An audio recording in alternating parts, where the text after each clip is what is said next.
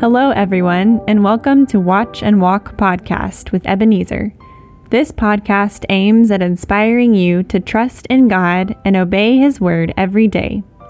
Be edified as you listen to this exhortation.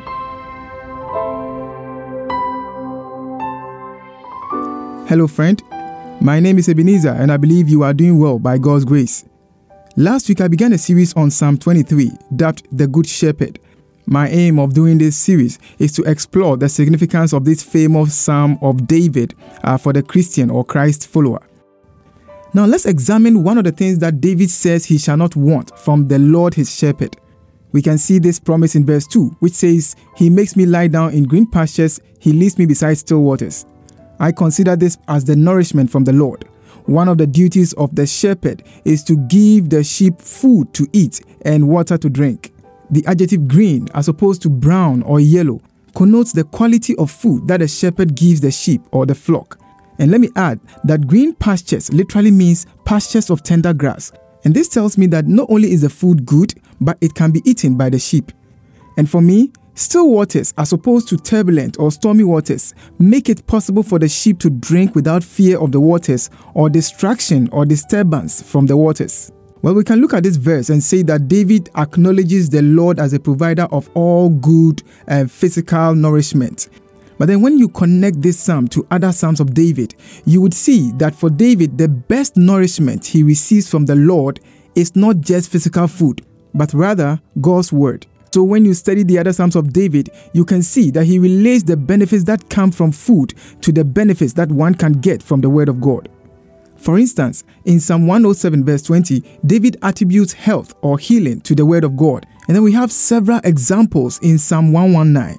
Let me share a few with you. In verse 25, one gets energy or rejuvenation from the Word of God. In verse 50, life comes from the Word of God.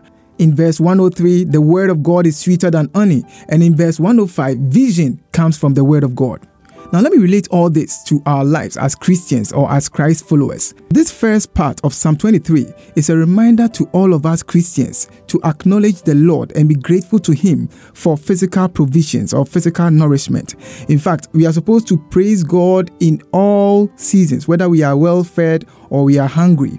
But then for some of us, we only seek the Lord or we acknowledge Him when we are in need of physical provision, of basic things.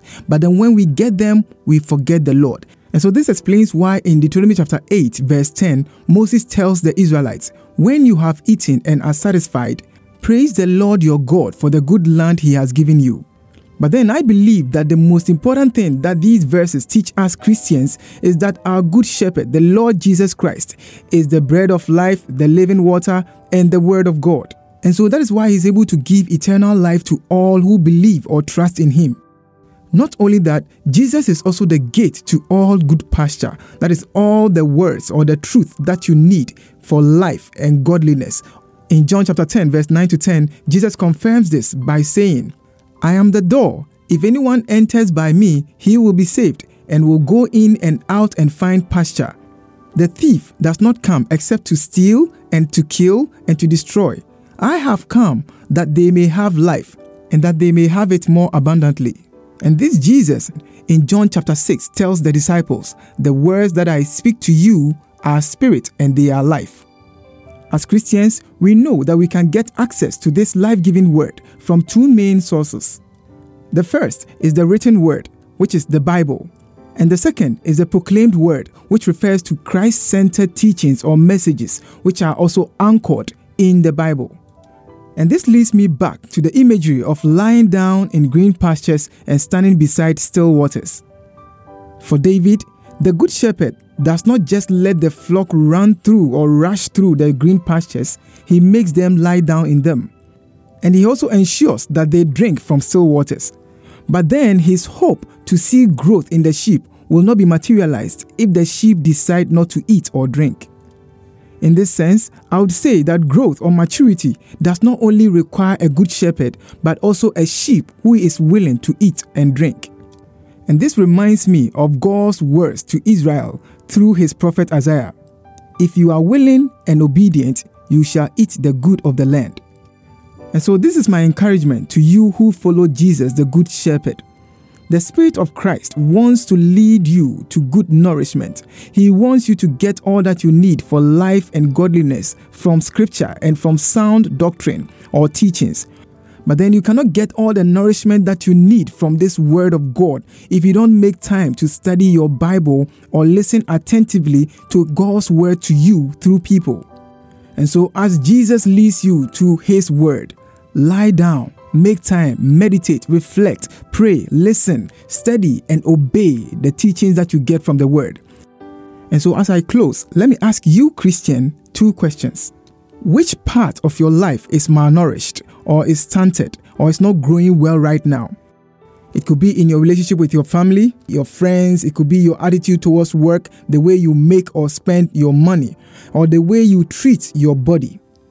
And what does God's word or the teachings of Christ or Christ centered teachings say about that area of your life?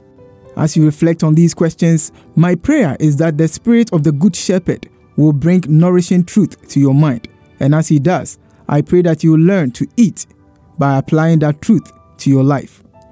May God bless the reflection on these words in Jesus' name. Amen.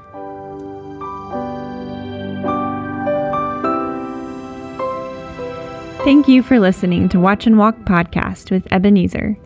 Watch and Walk Podcast comes to you this and every Wednesday. To get notifications of new episodes, please subscribe this podcast is brought to you by Watch and Walk Ministry. Visit us at watchandwalk.org to learn more about this ministry. God bless you.